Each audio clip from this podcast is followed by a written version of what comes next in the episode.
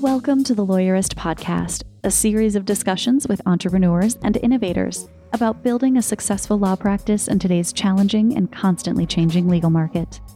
Lawyerist supports attorneys building client centered and future oriented law firms through community, content, and coaching, both online and through the Lawyerist Lab. And now, here are the co authors of the Small Firm Roadmap and your podcast hosts.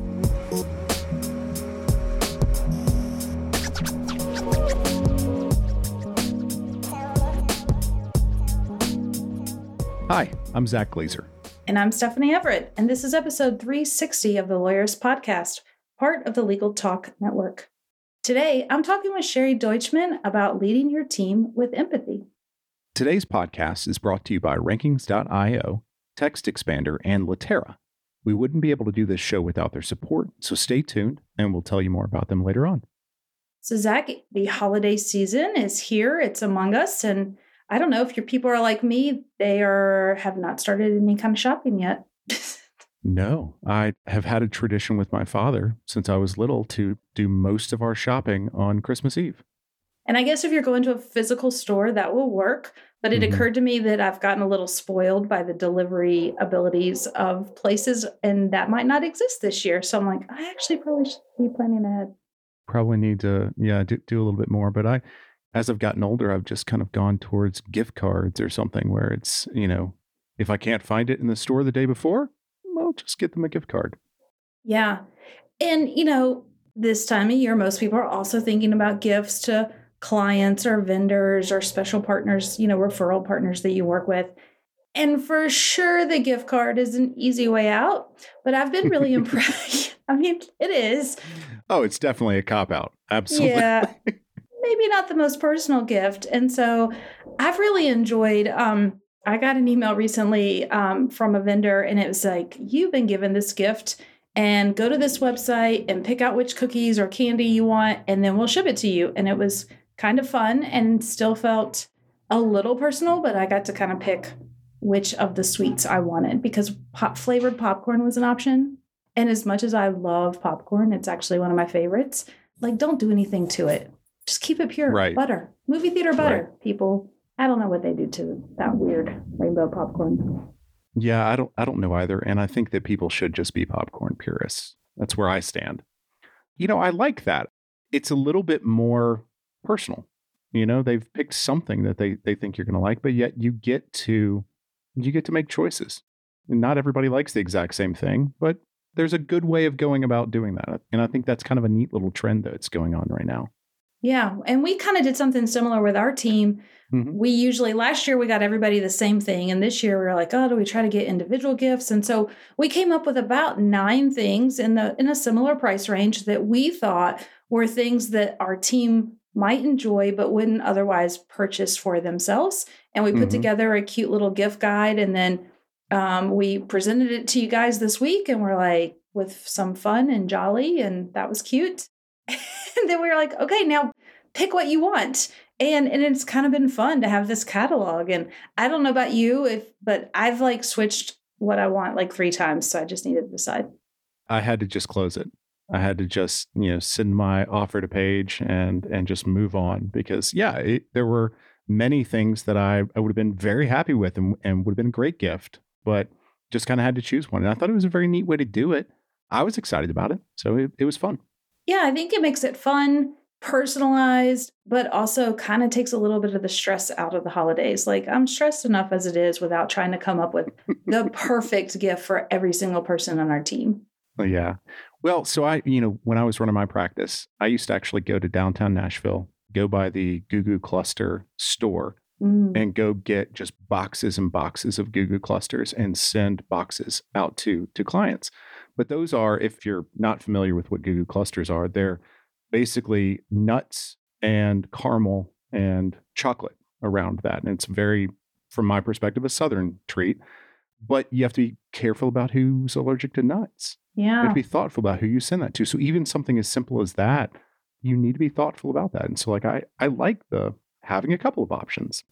Yeah, I think I like the options too. Because I'll be honest, there have been some CPAs and financial planners in my past that sent like smoked turkeys or are large fish from interest. I don't know. And it ah. may have been great, but it just, I, you know, not exactly what we needed or used in that moment.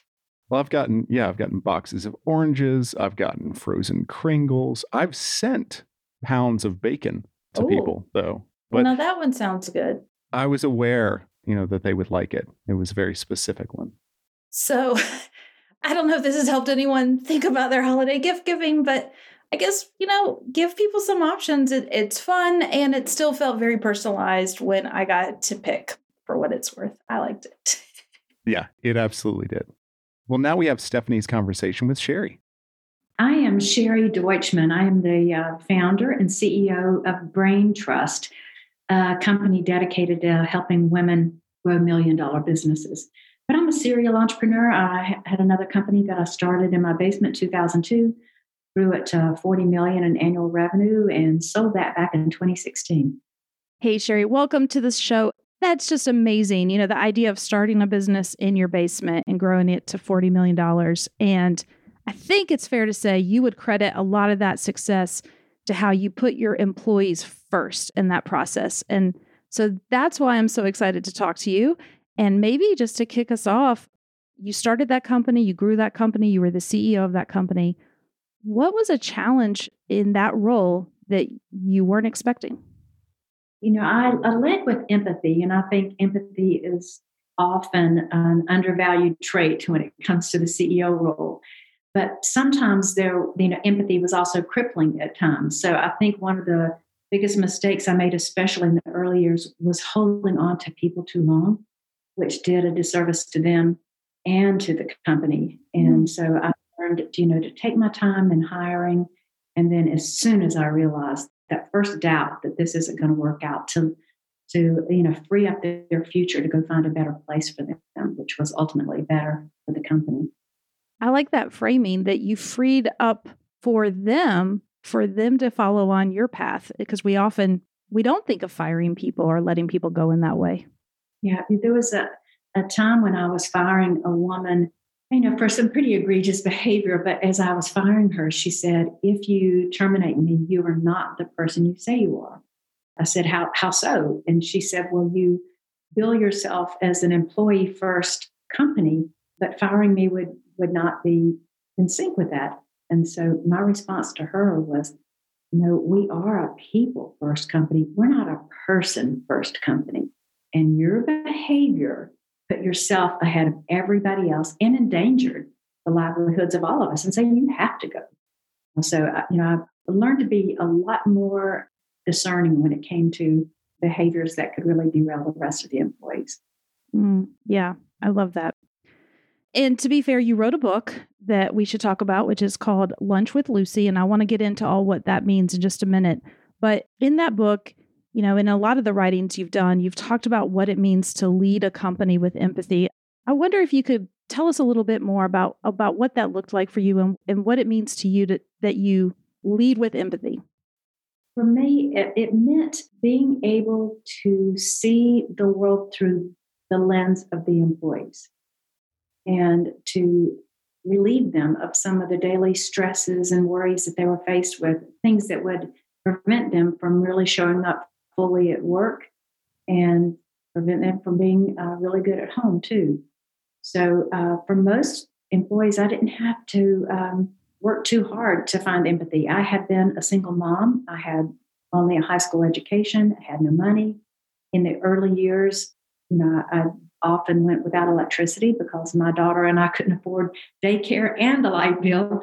And so I had empathy for, you know, struggling single moms and for just everybody who's really trying to make ends meet.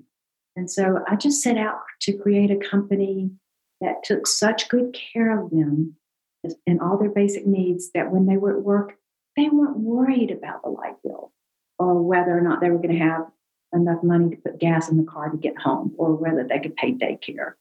So we made sure that all those basic needs were cared for first. That was that was foundational to leading with empathy.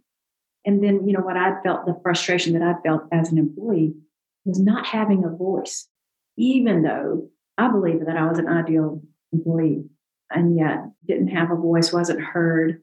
Um, my opinions uh, didn't matter to leadership. And so I, I, created a culture where everybody was heard and really had a voice in our direction. I love that. And a lot of your writings talk about the idea of fair wages. How did you come to decide that that was going to be a key component of running your business? It had to be because our, our culture was one, you know, again, to put the needs of the employees first so that they could focus on taking care of the customer. But if you're not paid enough to cover the basic bills, then, you know, that wasn't going to work. And so the way we determined what was a fair living wage didn't evolve until maybe the company was um, eight or nine years old.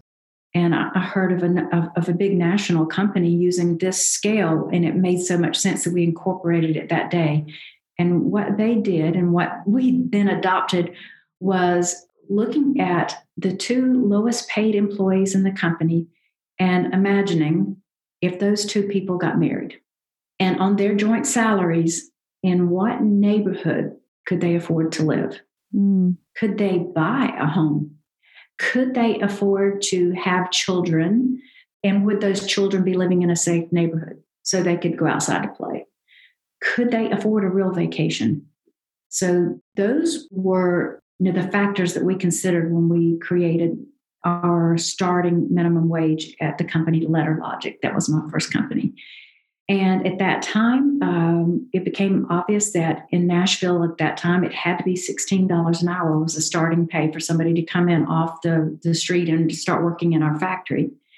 That really made it a lot of sense. And it, it made it possible for many of them to, for the first time, one woman said it was the first time in her entire life that she had been able to work just one job.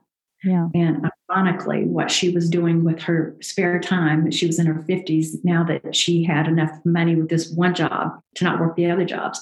What she was doing was then taking care of her grandchildren so her daughter could take a second job mm-hmm. uh, because she wasn't making enough money to cover the bare minimum. Yeah. That story, I loved that story when I read it in the book, and that resonates for some of our listeners who have law firms I suspect they might not have a lot of people paid at that minimum wage level.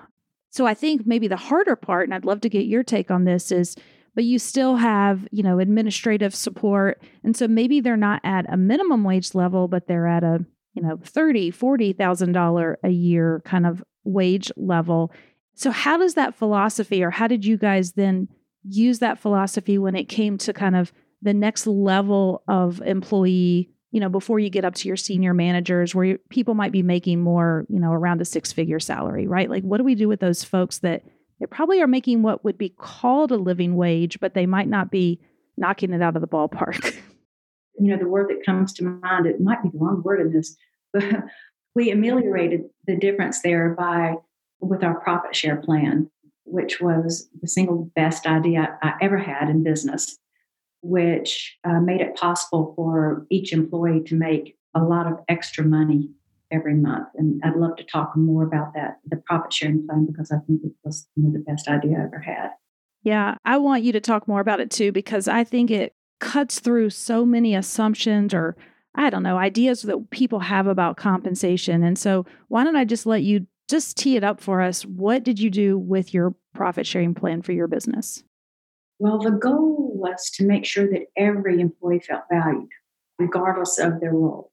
And so you already have the disparity in salaries when you've got people who are, you know, highly educated, highly trained, coming in at 150 and 200,000 dollar salaries, and then you've got people coming in without those assets coming in at 16 or 20 dollars an hour. Um, there was already the difference in pay, and so I wanted something that let everybody know that you are not more valuable or less valuable than anyone else. And I wanted to get them to be deeply engaged and to care about the bottom line. And so I created a profit share plan where once a month, I brought all the employees together in a room, ever larger room every year. yeah. But uh, we had lunch catered in, and then we shared the financials from the previous month with them. So we usually did it after the 15th of the month. So the books were closed we shared the P&L. So everybody could see exactly, you know, to the penny, how much money we brought in and to the penny, what our net profit was for that month. And then we took 10% of the net profit, whatever it was, and we split it evenly so that our janitor got exactly the same thing our CFO got. A couple of critical factors to the profit sharing plan was that it was monthly. Mm-hmm. Most profit share plans are done as a percentage of your salary, and they're done annually or quarterly at best. And so they're not really tied to your behavior. But at Letter Logic, we discussed the financials for the previous month. It had only been the previous 30 days. And so we were able to talk about what had happened in that month that created the results. So when we had a really spectacularly profitable month, we knew why, because we were all doing exactly what we were supposed to do.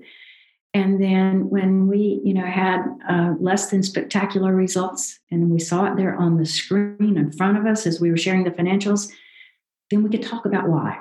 And we, you know, could usually point to like one big job that we screwed up and how that affected the bottom line.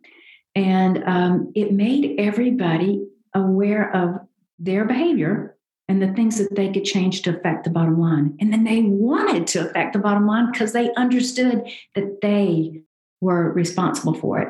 So it was the monthly so that everybody could remember why it was evenly. And then it was the fact that it was a paper check. So it wasn't, didn't go in an automatic deposit like your regular paycheck did. It was a physical check.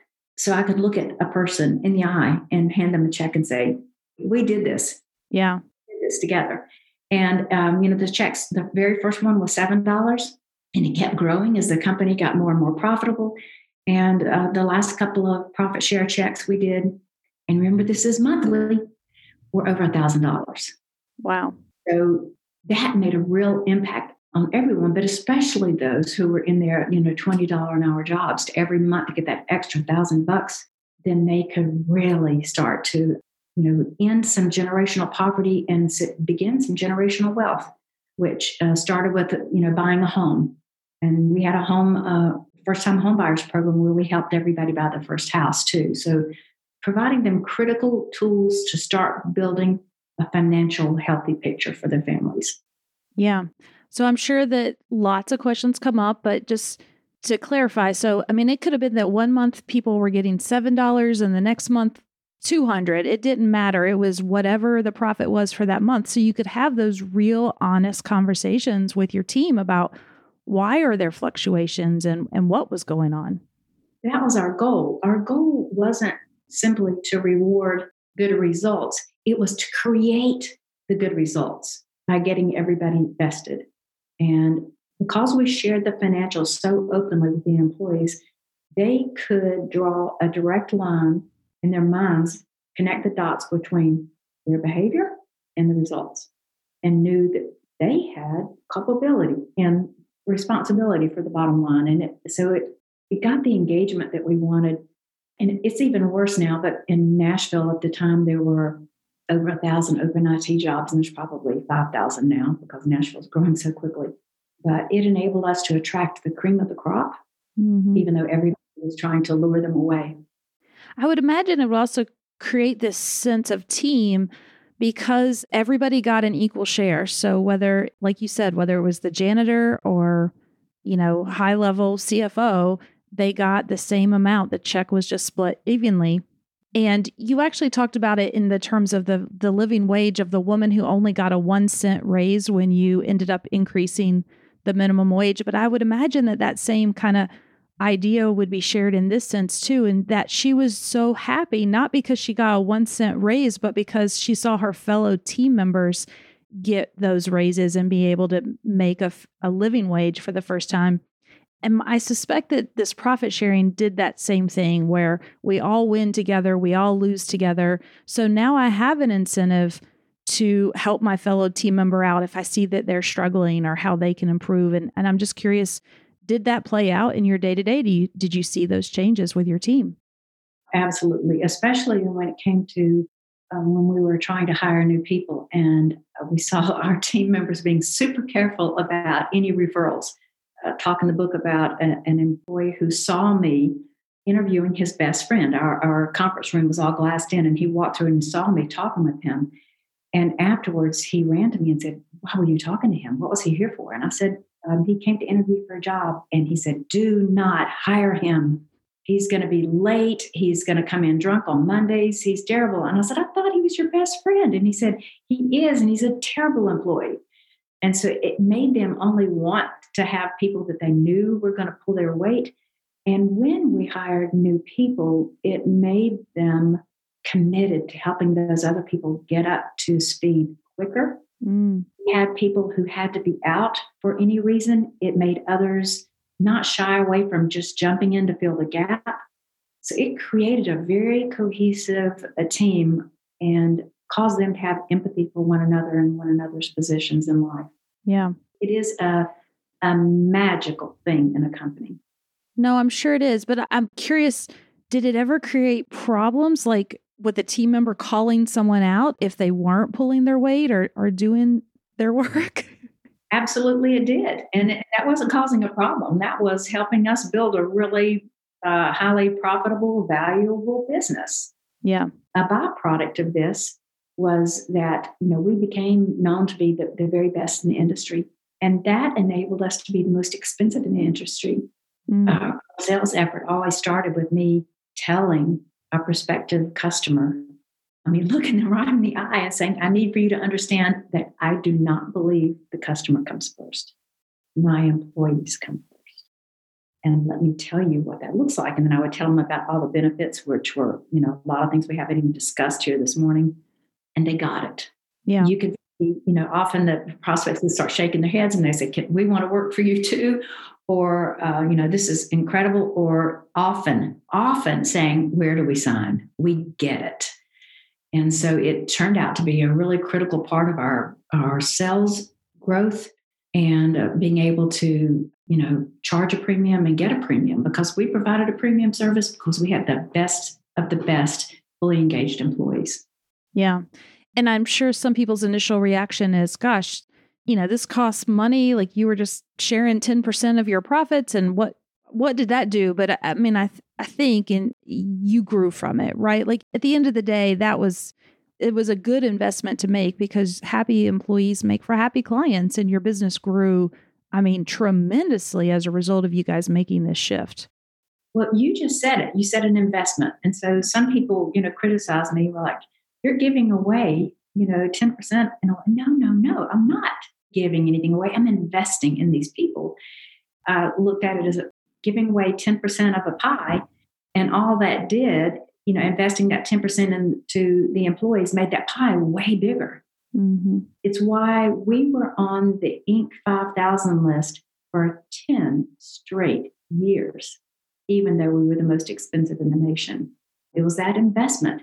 And, um, you know, there's lots of studies done about the, the cost of lack of employee engagement. I think the last Gallup poll said that you know 70% of our employees are disengaged yep. and that 50% of them are actively looking for a job right now at your at the desk that you're paying for and the phone that you're paying for they're actually looking for jobs and so and there's tremendous cost to you know, attrition within a company and we were able to uh, have tremendous employee engagement and loyalty because of not just the profit share, because I think that was that was really the icing on the cake. It wasn't the the cake.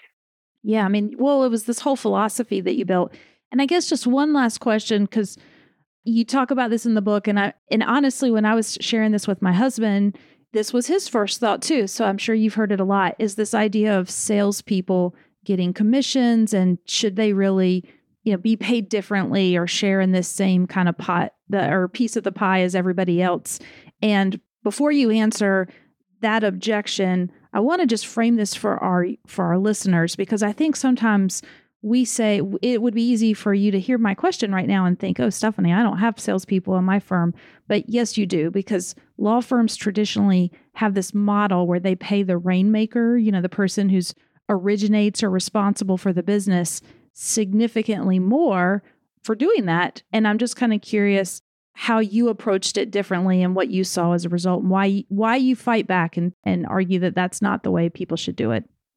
Well, I think salespeople are the lifeblood of a company. And if they're not selling, nobody is eating. So um, I was very generous with our salespeople. They had very low salaries, uh, but they had huge commission opportunities and recurring uh, commission too. So if they sold an account now and we still had that account 10 years, they'd still be getting the same monthly commission. So it was a good commission structure.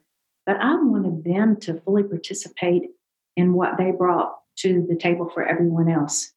And I wanted them to be really mindful of selling the right account at the right price and being seen as part of the team and not as outsiders. And so I, every time I brought in someone new in the, in the leadership team, or they would argue that salespeople should not be receiving the same profit share because of their commission. But I fought for it. Even the salespeople got great granularity when it came to the financials. So I would even allow them to come into my office and you know, pull up a chair right next to me and get right into NetSuite and see to the penny all of our costs, print out anything that they wanted so they were better informed so they could sell the right service at the right price. Yeah. And then be richly rewarded for it and to be rewarded along with everyone else. And that contributed to an atmosphere of nobody resented the salespeople. They knew they were making more money than everybody else, a lot more money than everybody else, but they never resented them uh, as they were sitting there alongside us. You know, they might be making half a million dollars a year, but they were right there with us, grateful for that extra $700 profit share check. Yeah. And you talk about how it was important to make sure that the clients they were bringing in that the work they were selling was the right work and in line with the global you know strategy of the entire business and I think it's a good point. Like salespeople, sometimes if we don't incentivize them the right way, if their only incentive is just to sell, they could bring bad clients to the firm and then we're kind of stuck with them. And, and that's not the goal either. But you were trying to create something a little bit more holistic for your sales team, which I really appreciated. Thank you. So we need to take a quick break and hear from our sponsors. But when we come back, I need to cover what Lunch with Lucy is because, I mean, there's just, just so much to cover. So we'll be right back. Support for today's episode comes from Text Expander. Minimize effort, maximize productivity with Text Expander. Text Expander helps you work faster and smarter so you can focus your time on your most important work. Drive faster results in three steps. 1. Create. Make snippets of text for support responses, sales outreach, or even common emails to save them in Text Expander. 2. Trigger. Just type a few characters and watch the snippet automatically expand your text. You can add fill in the blank or more complex functionality to customize your message.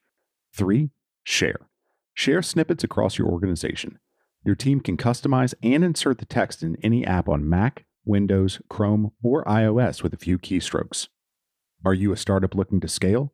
Text Expander is here to help you on your journey. Check out Text Expander for Startups, a program that's specifically designed to help startup teams communicate more consistently, accurately, and efficiently.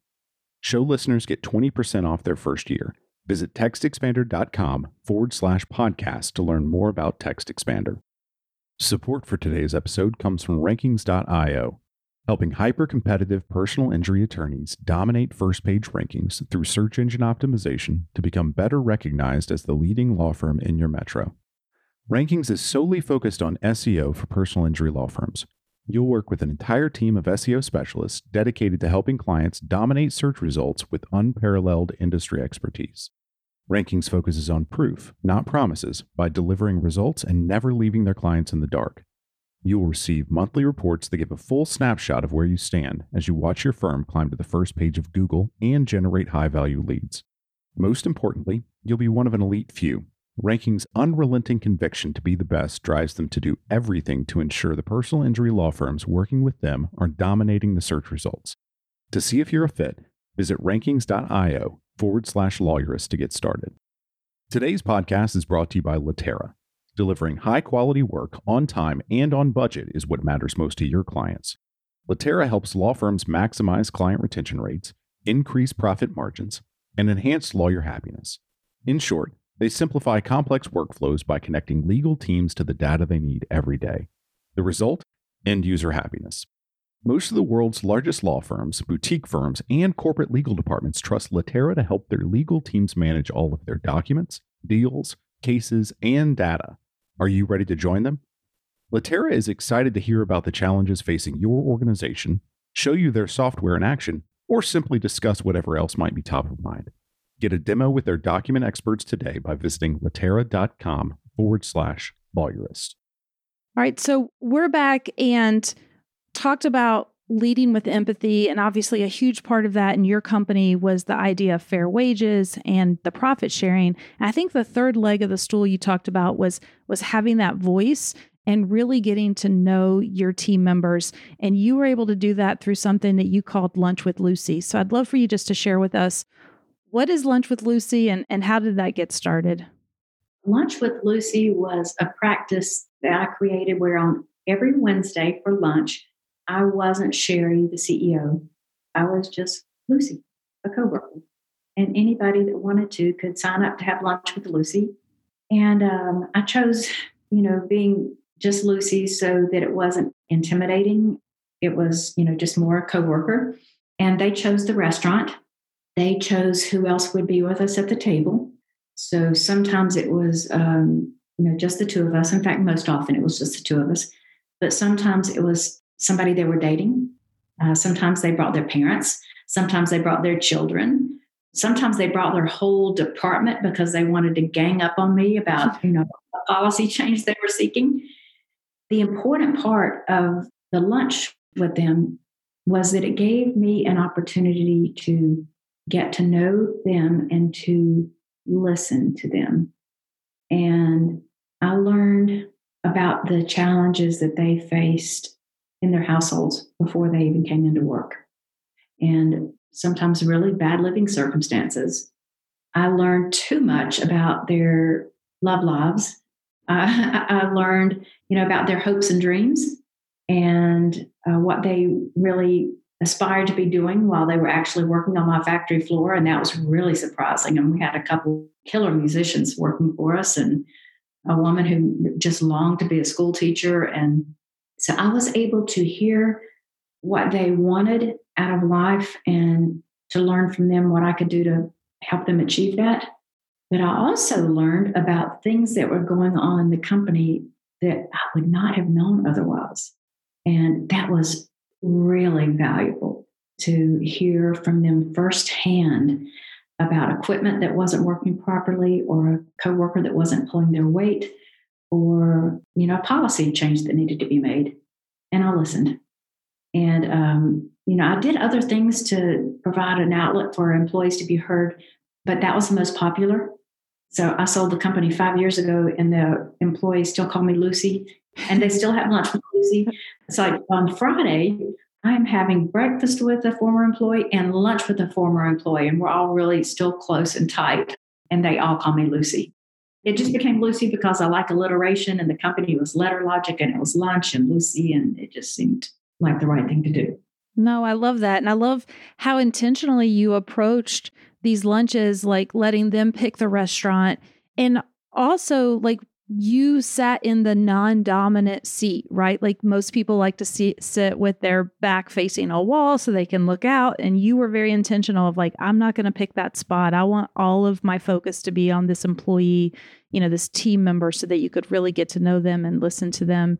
It sounds so simple, but so powerful, right? I'm sure it just reverberated throughout the company and obviously is still going on today do they complain to you? And now when you when you get to see them um, is it just fun or are they still like oh they're this is what's going on at the company. I bet they're still just so invested. Well most of them you know i sold the company in 2016 and more than than i i'm trying to do percentages in my head 80% of them left. Uh, um, you know because the culture changed dramatically and um, they left. I ran into one employee over the weekend and he just grabbed my hand and held it and he said i just wish i was still working with you. I just wish i still was. And you know i miss those days too. It's a really special thing. Yeah i'm sure. I mean i think it's a testament to the relationships that you still have with these folks and and even you talk about there would be times where they got a new job and you celebrated that and we talk about that at lawyerist a lot. You know we ask all of our employees every quarter what do they want to do after they work at Lawyerist, which in the beginning surprises our team members because they're like, why are you asking me about my next job? And I'm like, well, you know, let's face reality. You're probably not going to be here forever. So let's make sure we make this mutually beneficial for the time that you're here and get you the skills you need to do to do that next thing. And it sounded like you took a similar approach with your team so that when people did come and were leaving you to go on to another job, you were excited for them and you celebrated that. And I'm sure that that also is an awesome thing that you were doing. You know, we gave parties for them to send them off uh, into their new venture. And many employees, I had to sit and coach them and say, you should not be here. You can do so much more than run this piece of equipment. And I need for you to move on. I love you and you're great for the company, but this is not right for you to be running this machine. Now, think about an employee, Rob, who was my favorite. And um, I probably told him 20 times, you need to move on. And he was using our job as a stepping stone because he was trying to learn Russian. He worked with children, went to work in Ukraine every year to help orphans there. And he said, I'm learning Russian while I'm I'm working and I can do this mindless job by doing this. And so I said, Well, as soon as you've got that, I want you gone. And so he um, started his own business after that and is doing really well. And actually, I'm one of his clients. And I think it is the job of employers to set every single employee up for success, whether it's with that company or a long term view. And I'm mindful of that here in my new company as I've hired people in, I've elevated their pay and their titles to what sets them up for their next phase. When they leave here, I want them to be making really good money. And the part of that is your pay history. Yeah. I keep coming back to it's simple, but it's smart, right? And so I think the steps that you took were the right ones. And it's always great to kind of hear them again and be remembered. And what you did with the profit distribution, I mean, I shared this with you before we hit record, but I was reading your writing right at the time where I was evaluating how Lawyerist is going to do our profit share next year. And it got me thinking and made me make some decisions. And now we're going to change it up and follow what you were doing. I'm super excited about it. We were doing something very similar, but it was just a little bit different. And some of the points that you made in the book just really hit home for me. And then now my husband's looking at it and he was he got all excited. he was like, I need to look at this. I need to read this book for his team and his company. I'm so excited that you came on to share this because this is something we've been preaching for a while and you're like living proof that it works. Well, I, I stepped in to help a family member's company a couple of years ago. The company had lost money three years in a row. Um, it had been a million dollar company that was just really suffering. When I got involved, we raised everybody's pay, uh, which seems counterproductive when you're losing money. But we raised everybody's pay and we put the profit share plan in place. And that company uh, has been profitable since then with ever growing profits. And this year, they doubled revenue over last year with the same employees, the same business. It was just that deep engagement and having employees feel heard and appreciated. Absolutely. I love it. The book is Lunch with Lucy. I recommend it to everyone. Thank you so much for being with me today. We have learned a lot, and this has just been great. Thank you. It was a, just a joy to be with you, Stephanie. The Lawyerist podcast is produced by Bailey Tiller and edited by Ryan Croft. Are you ready to implement the ideas we discussed here into your practice? Wondering what to do next? Here are your first two steps. First, if you haven't read the Small Firm Roadmap yet, grab the first chapter for free at lawyerist.com slash book. Looking for help beyond the book? Let's chat about whether our coaching communities are right for you. Head to lawyerist.com slash community slash lab to schedule a 15 minute call with our community manager. The views expressed by the participants are their own and not endorsed by the Legal Talk Network. Nothing said in this podcast is legal advice for you.